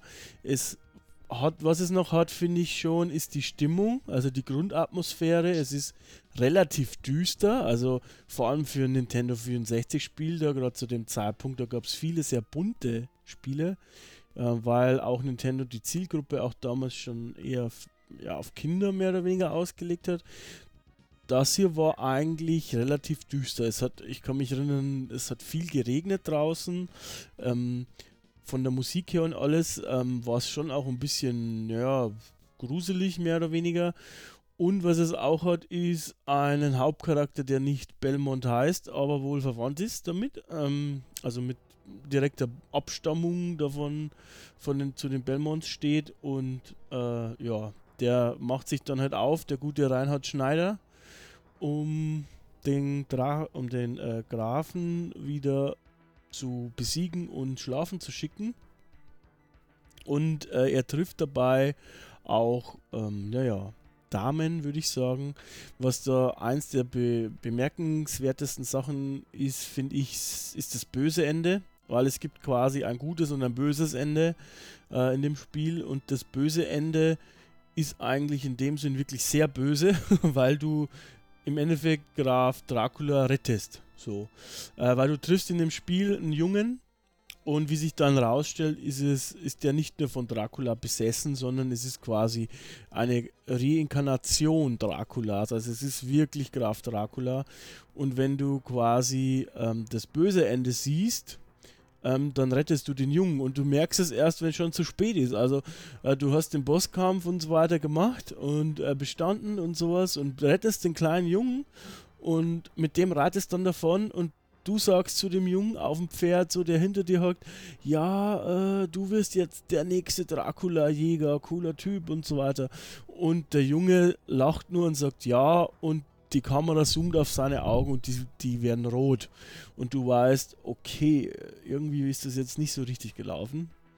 Ähm, und das Ganze ist ein bisschen, naja, eklig gemacht, weil es hängt eigentlich nur ab von der Zeit. Also du musst einen gewissen Abschnitt in einer gewissen Zeit schaffen. Ähm, also in einer gewissen Ingame-Zeit. Da hast du auch wieder Tag-Nacht-Rhythmus in dem Spiel. Ähm, und wenn du das nicht in einer gewissen Zeit machst, dann siehst du das böse Ende. Das ist eigentlich alles. Und ähm, naja, das ist irgendwie ein bisschen doof. Ich weiß noch, ich habe das erste Mal auch das böse Ende gesehen und fand es nur so mittel. ähm, ich muss sagen, ich habe mich in dem Spiel relativ doof angestellt und ich fand es auch einigermaßen schwer und habe dann mich da trotzdem dazu überwunden, es nochmal zu spielen, weil ich einfach dieses Ende nicht stehen lassen wollte. Im guten Ende, ähm, naja, rettet er dann so eine, so eine Vampirfrau. Jetzt bist du gerade irgendwie weg. Oh ja, ich bin weg, weil ich aus Versehen auf Mute geschaltet habe. Das ähm, ist ein Problem. Liebe Hörerinnen und Hörer, Äh, ich weiß noch nicht, ob ihr das jetzt hört. Vielleicht hört ihr es, vielleicht nicht. Ähm, mal gucken. Also, äh, was ich sagen wollte, ist, äh, dass es eben im, im, guten Ende so ist, äh, dass du dann eben halt eine Frau rettest im Endeffekt und du dann mit der halt irgendwie Arm in Arm dastehst, so mehr oder weniger. Oh. Genau. An es sich, sind, es sind, ja. Wenn ich mal ganz kurz einhaken darf. Natürlich. Du hast, du hast jetzt noch zwei Punkte gesagt, äh, die, die ich da sehr interessant finde. Vor allem diese, diese Grundstimmung oder beziehungsweise dieses, dieses äh, viele bunte Spiele beim im N64 und dann kommt eben dieses düstere Castlevania.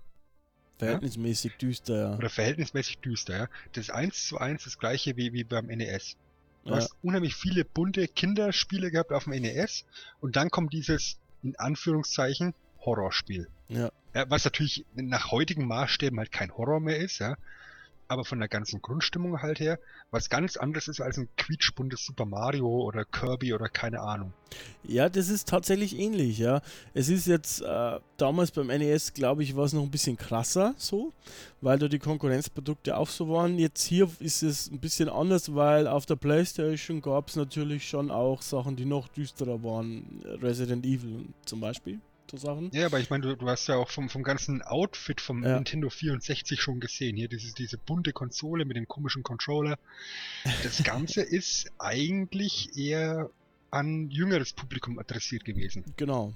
Und du, Und damit ist eben dieses düstere Spiel eigentlich ein, ein ziemlicher, ziemlicher Kontrast. ja, ein großer Kontrast gewesen.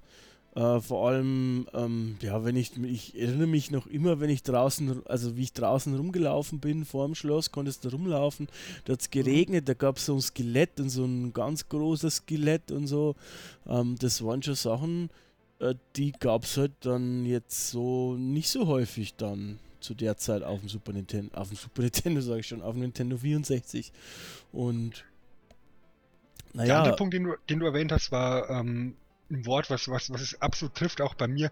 Du hast dich überwunden, das Spiel nochmal zu spielen. ja, Ich habe mich, ich habe, ich habe es ähm, vor gar nicht so langer Zeit, vor einem Jahr oder so, ähm, zum ersten Mal auf einem Emulator gespielt, auf okay. einem N64-Emulator. Und ich habe mich wirklich durchquälen müssen, um überhaupt bis zum Schloss zu kommen. Und habe dann beschlossen, ähm, nee, das ist nicht meins. Ähm, ähnlich wie die Spielmechanik der größte Gegner ist im ersten Teil, ist die Kameraführung hier in dem Spiel für mich der größte Gegner Ja. weil du spätestens, wenn es um irgendwelche Sprungpassagen geht, geht oder irgendwelche Gegner aus unübersichtlichen Richtungen kommen, ist einfach diese, äh, diese Kameraführung echt, echt suboptimal gelöst. ist halt wirklich blöd gemacht, ja. Du merkst es halt, es ist der erste Schritt in die, in die dritte Dimension. Ähm, ja, und das half auch nicht immer. Dann bei, bei Kämpfen zum Beispiel konntest du, glaube ich, auf einen fokussieren dann. Das hat auch nicht immer was gebracht. Und gerade bei den Sprungpassagen, wie du sagst, naja, war es halt manchmal nur so mittel, die ganze Sache. Ich hatte aber irgendwie unheimlich Spaß an der Atmosphäre, obwohl ich eigentlich nicht so auf, auf Horror oder so stehe. Es war ja auch nicht komplett gruselig, aber ich mochte irgendwie diesen Reinhard-Typen und dieses ganze gegen Dracula und gegen Vampire und, und so. Ähm, das, das fand ich ah, ziemlich cool und äh, deswegen hat es mich eher gefesselt dann. Nicht wegen der Spielmechanik eigentlich. Mm, Da habe ich mich dann auch eher ein bisschen durchgequält. Und ähm, ja, ich glaube, dass das auch, ja, ich glaube, es hat sich ganz ordentlich verkauft einigermaßen, aber es wurde auch nur gemischt angenommen, auch von der Presse. So, Ja, aber das ist ja gerade der Knackpunkt, weißt du, die, die, die Spieler und die Presse fanden es gar nicht so toll, ne? Also, ja, ja, mit viel Luft nach oben noch. Aber aufgrund des Namens und schau mal, wir packen Castlevania jetzt in die 3D-Welt, ja, hat sich halt unheimlich gut verkauft. Und deswegen ist auch noch im selben Jahr ja dann der Nachfolger erschienen. Legacy of Darkness. Ja. Der dann so, so punktuell Sachen besser gemacht hat, aber halt grundsätzlich immer noch mit den gleichen Problemen zu kämpfen hatte, Ja, das finde ist, ich. Ja, ja, mm, ist halt, mm, ist halt schwierig, ne? Das ist halt, da geht's halt dann jetzt, finde ich persönlich, los. Das ist jetzt aber losgelöst von Castlevania. so ein bisschen, äh, dass das Ganze noch mehr Industrie wird, so die Game-Industrie. Ja, du hast da jetzt dann schon große Summen in der Entwicklung und große Umsätze und da versuchen sie jetzt halt einfach Castlevania, die Marke, die vor allem in Japan, aber auch bei uns und auch in Amerika groß ist, ja, ähm, bisschen zu melken. So. Mhm.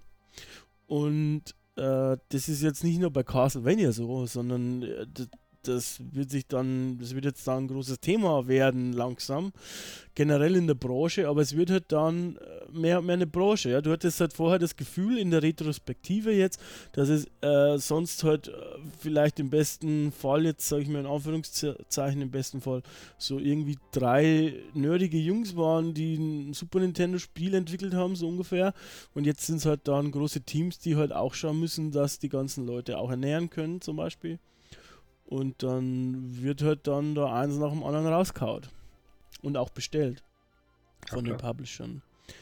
Ähm, ja. Das, das sehen wir dann eben zwischen 2001 und 2008 kommt ja auch fast jedes Jahr dann eben für ein Handheld ein Castlevania raus. Genau, aber da hat es also eben. Kommen, halt kommen ja wie gesagt sechs, sechs äh, Handheld-Spiele raus. Äh, von, von 2001 bis 2008. Das ist schon, das ist schon ist schon sehr krass, wenn man bedenkt, dass, dass, dass dann auch jedes Mal eben diese Metroidvania-Prinzipien zugrunde lagen. Ja? Also du im Endeffekt mehr oder weniger, jetzt mal mit, mit zwei zugedrückten Augen, das gleiche Spiel immer wieder bekommen hast. Natürlich immer so, so mit, mit kleinen, veränderten äh, Pointen drin, aber grundsätzlich hast du halt immer Metroidvania bekommen. Ja, und du hast aber halt auch ähm, trotzdem, um, um, das mal von einer anderen Blickweise zu sehen, also ich glaube, es, es hat dann nicht mehr halt gereicht für lange Zeit zum großen Titel. Ja, da war halt dann auch das Vertrauen nicht mehr da, dass sie die Marke dies, das, den Umsatz reißt. Ja, also äh, für eine große Produktion, dass, dass da genügend Einnahmen reinkommen, denke ich. Deswegen mhm. sind auch bestimmt einige Handheld äh, Titel daraus geworden, weil die haben sich ganz okay verkauft oder ganz gut verkauft. Ähm, ich denke auch so, ohne jetzt so den großen Einblick in die Industrie zu haben, ja. ist die Produktion für so ein Handheld-Spiel, vor allem wenn du dann eben immer wieder gleiche Bausteine verwenden kannst, relativ kostengünstig. Das heißt, äh, auch wenn du dann fünf Einheiten weniger verkaufst, ist halt deine, deine Gewinnmarge dann wahrscheinlich immer noch relativ gut. Ja.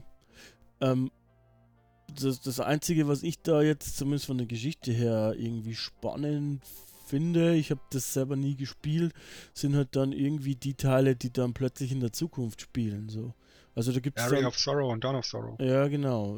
Äh, hast du die gespielt? Ich habe Area of Sorrow, also ich habe die drei für, für den GBA, Circle of Moon, Harmony of Dissonance und Area of Sorrow habe ich alle mehr oder weniger weit gespielt.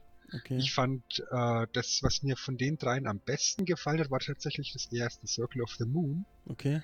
Weil es als Zusatzfeature praktisch hatte, dass du im Laufe des Spiels Karten sammeln konntest, äh, ne, in zwei Kategorien aufgeteilt, so Zauberkarten. Ich sage jetzt mal so so ganz äh, ketzerisch Yu-Gi-Oh Karten gefühlt. ähm, die du dann miteinander kombinieren konntest. Das heißt, du hast dann praktisch aus der einen Kategorie eine Karte, äh, was ich, eine, Planetenkarte, Jupiter von mir aus, mit dem Element Feuer kombiniert und dann hast du halt damit irgendwelche bestimmten Zauber triggern können. Und je nachdem hast du halt dann sozusagen 100 potenzielle Zauber zusätzlich zur Verfügung, die mehr oder weniger stark sind und ähm, dir eben verschiedene Möglichkeiten bieten, das Spiel zu spielen.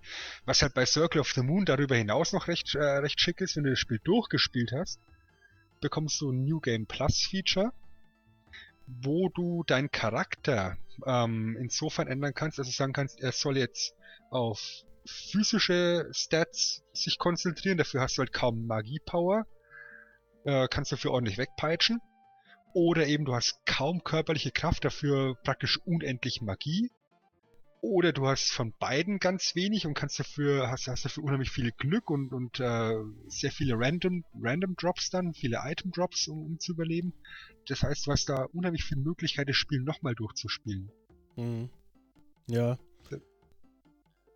Das, Harmony das... of Dissonance hat dann praktisch schon so ein Seelensystem eingefügt. Das heißt, du, du, du haust die Gegner weg, bekommst dafür Seelen und wenn du eben eine bestimmte Anzahl an Gegnern äh, besiegt hast und ihre Seelen bekommen hast, dann hast du sozusagen den ihren Special-Zauber gelernt.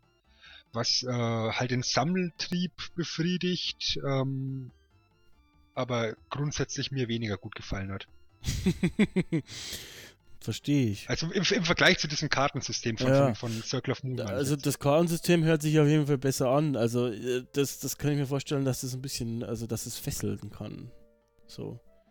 Also ja, vor allem, weil du eben dann auch äh, ewig erstmal rumprobieren na, kannst, äh, welche Kombination ist denn die, die jetzt hier am besten für mich funktioniert, während du bei diesem Seelen-Drop-System halt gegebenenfalls hier von einem Bildschirm zum nächsten wanderst und wieder zurück, einfach um die Gegner wieder spawnen zu lassen, sie wegzuhauen, um ihre Seelen äh, anteilig zu bekommen. mhm. Ja, verstehe ich. Das kann halt, das kann halt das Ganze etwas in die Länge ziehen.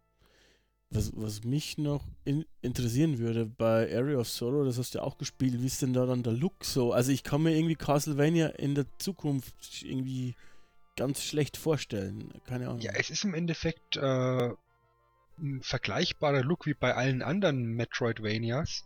Aha. Nur sind halt die, ist halt die, die, das ganze Setting im Jahr 2000 schieß mich tot 35, irgendwo. glaube ich. Genau. Und du hast halt keinen Belmont, sondern der Hauptcharakter ist Soma Cruz. Und auch da hast du so als Hauptcharakter einen Typen, der sich dann als Alucard herausstellt. Aha, okay. Der, der, der, der rennt da auch mit rum und ja, also das ganze Setting außenrum in der Story ist halt futuristisch. Mhm. Ja, aber das, das Schloss als solches ist halt Draculas Schloss, wo du halt aufwachst und äh, weißt nicht, wie du da hingekommen bist. Verdammt, wo ist meine Freundin? Okay, also eigentlich egal, dass es 2035 ist, so. Also es ist nicht so, dass du dann auf einmal hier mit dem Borglaser durch die Gegend äh, rennst und alles, alles durch die Gegend metzelst. Ja, wobei das äh, würde mich auch interessieren. Wie schaut denn das aus dann 2100 irgendwas, ne? Also ähm, schießen die dann mit Laser oder was geht dann ab? Da fand ich, da fand ich, äh, um, um mal so einen kleinen Ausritt äh, zu machen, ähm, Vampire the Masquerade äh, Redemption, das erste Spiel fand ich, fand ich da in der Ja. Richtung ganz nett, wo du eben im Mittelalter startest, dich die ganze Zeit eben hier mit Fackel und, und Schwert und Schild bewegst. Mhm. Da machst du einen Sprung ins Jahr 1999 und hast auf einmal hier dann die Kettensäge und die Schrotflinte und hast im Endeffekt das gleiche Spielprinzip, aber es fühlt sich komplett anders an. Und äh, ja, das, das, es wäre schon schick, hier mal so ein, so ein Future-Setting zu bekommen in einem Castlevania. Aber die Frage ist, ob der Markt das so akzeptiert. Ja, wahrscheinlich nicht. Da, da kommen wir nachher noch drauf. Im Moment, glaube ich, ist da sowieso eher wieder ein bisschen Ebbe. Ähm, was man sagen kann, ist, dass 2005 ein Spiel für die PlayStation 2 und für die Xbox erschienen ist.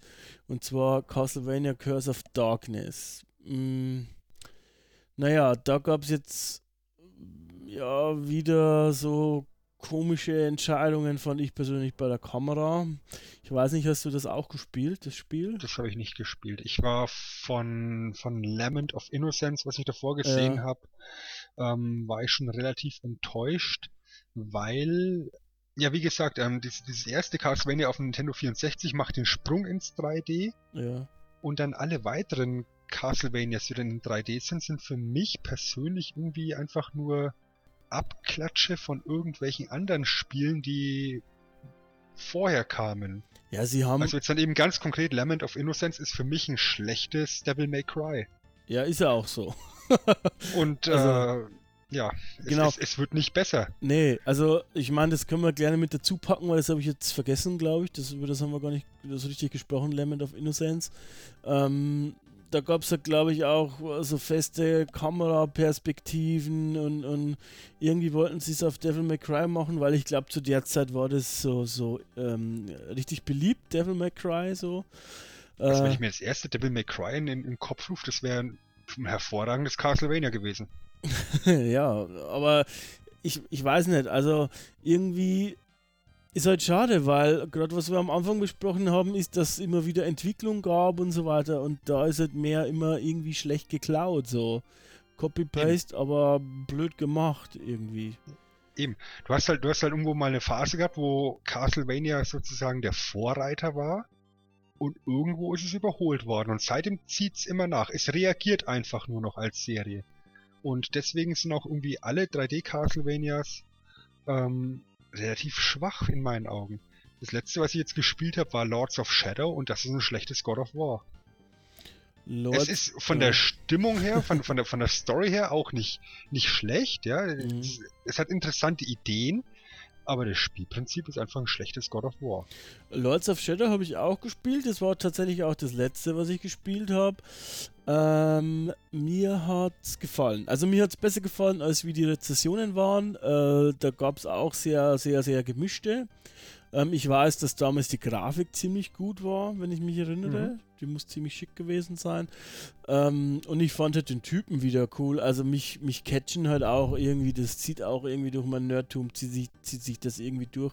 Mich catchen halt irgendwie so, so, so Charaktere. Ich fand den Gabriel Beaumont ziemlich cool irgendwie.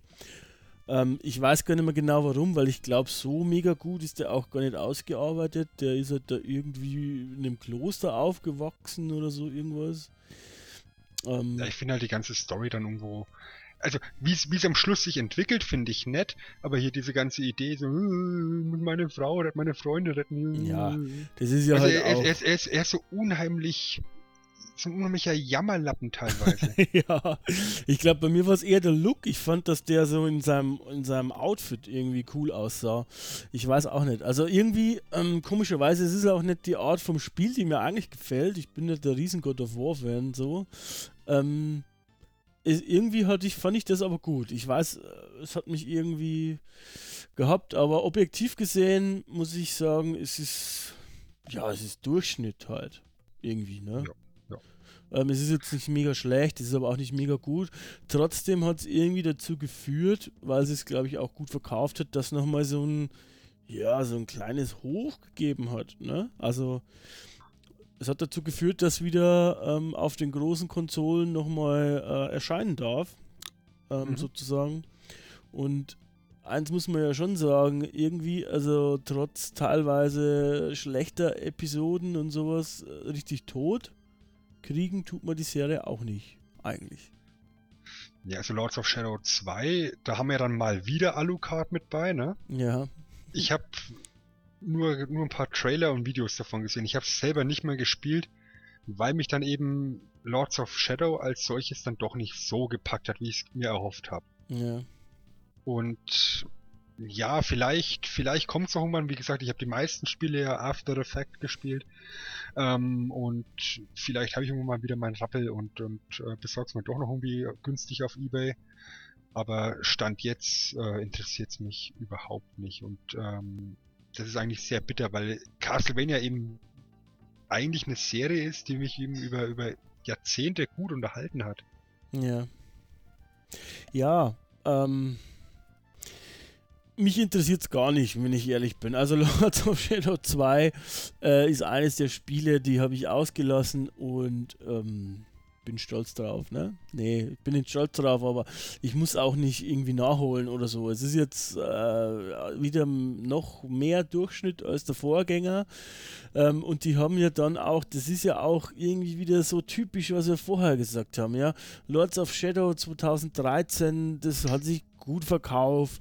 Und dann kommt 2014 im Endeffekt das gleiche Spiel einfach nochmal. Und dann bringen sie 2014 auch nochmal das erste in HD raus irgendwie. Das ist doch irgendwie doof. Äh, Das ist wieder nur so, ach, come on. äh, Castlevania, im Moment, glaube ich, kaufen es die Leute wieder. Was machen wir? Oh, verdammt, wir haben kein Spiel mehr. Lass uns einfach noch eins entwickeln und machen wir anstatt die Rüstung rot, machen wir grün und dann hauen wir einfach noch das alte nochmal in HD raus. So, Genau. Und wenn, wenn alle Stücke reißen, packt man dann eben irgendeinen Fan-Favorite mit rein, eben Alucard. ja, Und der, der alleine der zieht 100.000 Käufe. ja, furchtbar. Ja. Und Aber es ist Naja. halt, und das hast du vorhin schon gesagt, es ist halt eine riesengroße Industrie. Und äh, solange es so funktioniert und die Leute den, den, den Mist kaufen, äh, werden wir halt auch mit dem Mist weiter bedient werden. Ja, so ist es. Und ähm, da sprechen wir mal an anderer Stelle wahrscheinlich drüber in einem Nerdword oder sowas, weil äh, das ist auch was, was mich aufregt, Stichwort Call of Duty und so weiter. Aber das passt jetzt nicht, nicht so richtig hierher zu unserem wunderschönen abgestaubt Format. Wobei Call of Duty ist ja auch schon ein bisschen älter eigentlich, ne? Ich habe kein einziges gespielt. ich habe auch erst äh, mit den neueren angefangen, beziehungsweise ich glaube Das- ja. Das letzte Ballerspiel, also, also Ego-Shooter, den ich gespielt habe, war tatsächlich Duke Nukem Forever. Und den auch nur deswegen, weil ich 17 Jahre oder so gefühlt auf dieses Scheißspiel gewartet habe. ja gut, es ist auch eine optische Verbundenheit zwischen euch. Ja. Du meinst, du, meinst, du meinst auch, je, weit, je weiter fortgeschritten ich bin, umso abgefuckter schaue ich aus. Genauso wie, wie Nee. Duke Nukem Forever. Nein, Sven, natürlich nicht. Nein, nein, nein, nein. Was wir jetzt vielleicht noch äh, besprechen können, mh, was aber glaube ich relativ kurz zu halten ist, ist ähm, im Endeffekt Castlevania irgendwie außerhalb von den Videospielen. Also ähm, ob es irgendwelche Referenzen gibt, ob es irgendwie popkulturell relevant ist und da muss man sagen, äh, so mittel. Also ich glaube in Japan gibt es ein paar Sachen. Ähm, bei uns beschränkt sich es eigentlich tatsächlich auf die Videospiele, oder? Ich habe immer noch diesen unsäglichen Simon Belmont aus, ähm, na wie hieß diese Zeichentrickserie, Captain N im Kopf. Kennst du ihn noch? Nee. Ich Ja, glaube Cap nicht. Captain N, Captain Nintendo, irg- irgendwie sowas. Da gab es eine Zeichentrickserie. Ah. Von, von so einem Typen, der, der praktisch vor seinem NES sitzt und dann in den Fernseher reingesogen wird und dann eben mit verschiedenen Nintendo-Helden dort äh, unterwegs ist. Unter anderem eben mit Simon Bellman, der da die größte Pussy von allen ist. ähm, großer, steroidverzeuchter Peitschenschwinger. Top-Gegner in, in, in, in der- Serie ist dann Mother Brain aus Metroid. Das finde ich, das finde ich ganz witzig gemacht. Und da hast du halt so die, die Referenzen mit drin, wo er eben ein bisschen mit rumgeistert. Das ist aber auch das Einzige, was mir bewusst wäre, dass Belmont es außerhalb von einem, von einem Videospiel irgendwo hingeschafft hätte. Ja, also das ist tatsächlich äh, relativ rar, sage ich mal. Also wenn du bedenkst, ne, das ist halt eins der, oder ein, eine der Serien, die immer relativ zu Beginn von, von, von der Konsole rauskamen. Hier Nintendo, Super Nintendo, äh, N64, hast überall irgendwo relativ am Anfang Castlevania mit bei gehabt. ja. aber du hast nie wirklich das ultimative Bringerspiel gehabt. Die, die sind alle ziemlich gut bewertet worden. Symphony of the Night äh, mit deut als deutlicher Ausreißer nach oben.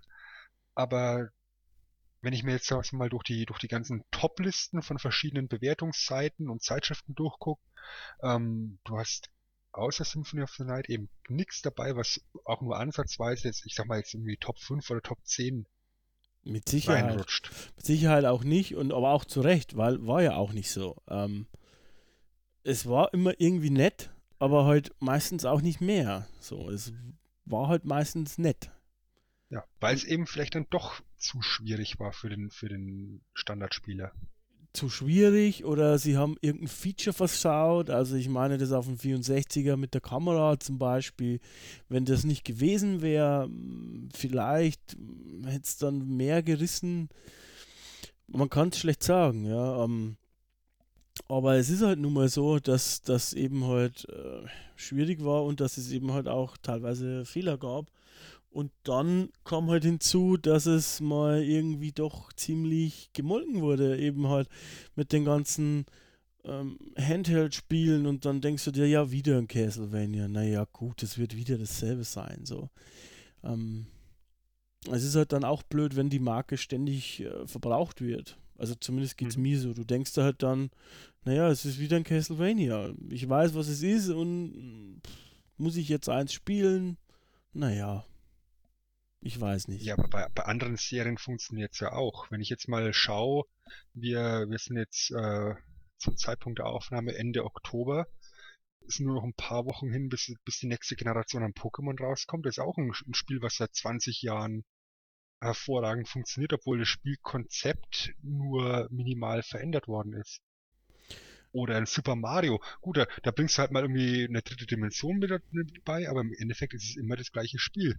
Ja, wobei. ist sogar also, immer die gleiche Story, ja. Hier, da Ja. ist die Klempnerin rum und, und, und befreit die, die, die, die, Prinzessin. Wobei Das ist, Mario- äh, lebt nicht von der Story. Also Mario lebt von der Mechanik, von dem, was du machen kannst. Und da muss man schon sagen, das sind exzellente Sachen gewesen.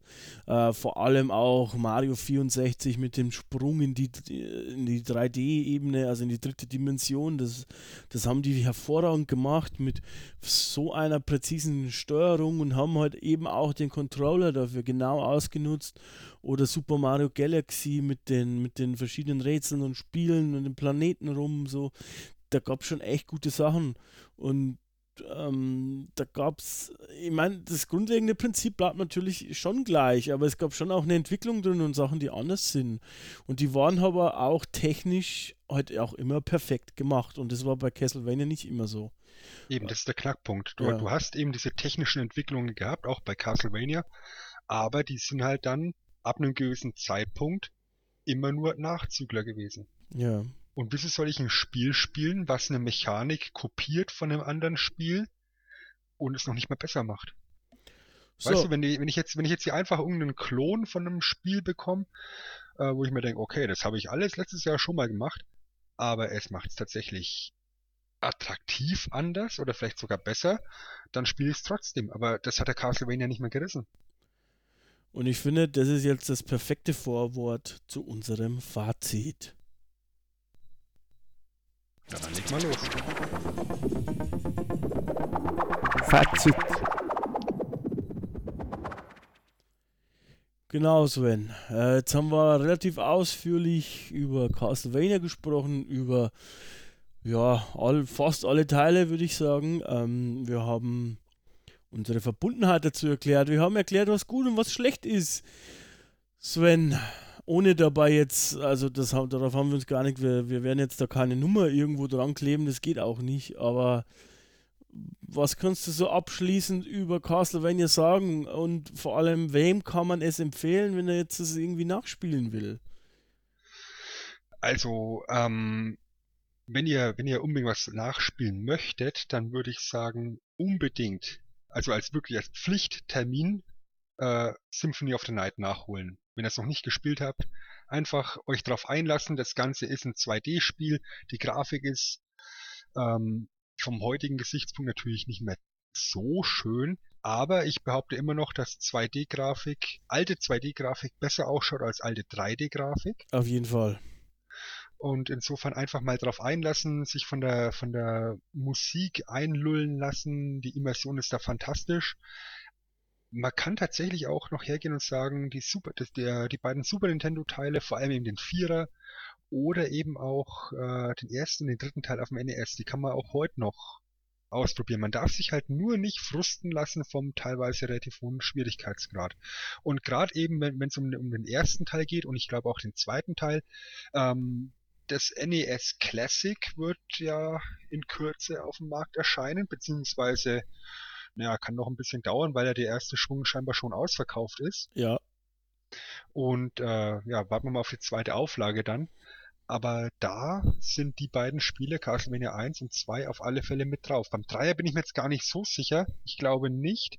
Aber da kann man auf alle Fälle sich einen Eindruck erhaschen.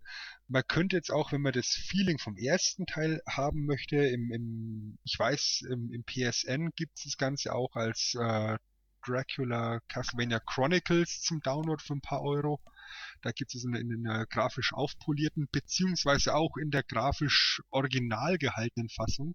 Das kann man dann auch äh, ganz nett spielen dort. Ansonsten würde ich echt sagen, macht lieber einen Bogen um die 3D-Teile, die sind nicht so toll. Die 2D-Teile auf den Handhelds, die sind wunderbar für unterwegs geeignet. Da kann man immer mal wieder für eine halbe Stunde oder so rein, wenn ihr irgendwie unterwegs seid, in der Bahn, im Bus, keine Ahnung. Oder mal für, für eine halbe Stunde auf dem Sofa. Die kann man richtig gut spielen. Also alles, was 2D Castlevania sind, kann ich fast uneingeschränkt empfehlen. Bei den 3Ds muss man wirklich äh, Fan der Zeit, Fan der Grafik sein, in meinen Augen, um sich da noch äh, eine Menge Spielspaß, Spielspaß rauszuholen. Ja, vor allem die frühen 3D-Sachen jetzt wie, wie das 64er Castlevania, die sehen halt aus heutiger Sicht wirklich wie Augenkrebs aus. Also das musst du sagen. Das ist aber jetzt im Endeffekt bei allen so frühen ähm, 3D-Spielen so. Äh, in dem Fall, wie wir eben auch schon gesagt haben, lohnt es sich halt nicht so richtig, ne, das noch mehr anzupacken. Außer ihr seid große Fans und ihr wollt es unbedingt mal sehen, wie es damals so war. Ansonsten kann man auch ähm, dieses, also das Castlevania 4, Super Castlevania, kann man zum Beispiel auch auf der Wii über die Virtual Console runterladen. Da muss man aber aufpassen, weil bei der Virtual Console ist es so, dass da manchmal so ein komischer Grauschleier drüber liegt. Äh, dann sieht das Spiel nicht so gut aus. Ähm, naja, muss man mal gucken. Äh, ist aber theoretisch möglich. Und ansonsten, was das Sven halt gesagt hat, ähm, die, die ersten beiden sind auf dem, auf dem Classic mit dabei. Das kann man auf jeden Fall machen. Ist ein, sowieso eine tolle Idee. Und ja, ansonsten hast du eigentlich schon alles gesagt, Sven. Da kann ich eigentlich gar nicht mehr so viel hinzufügen.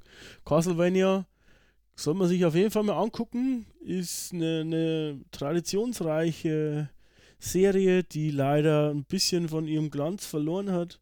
Aber ich würde sagen, es lohnt sich da auf jeden Fall der Blick auf die alten Teile.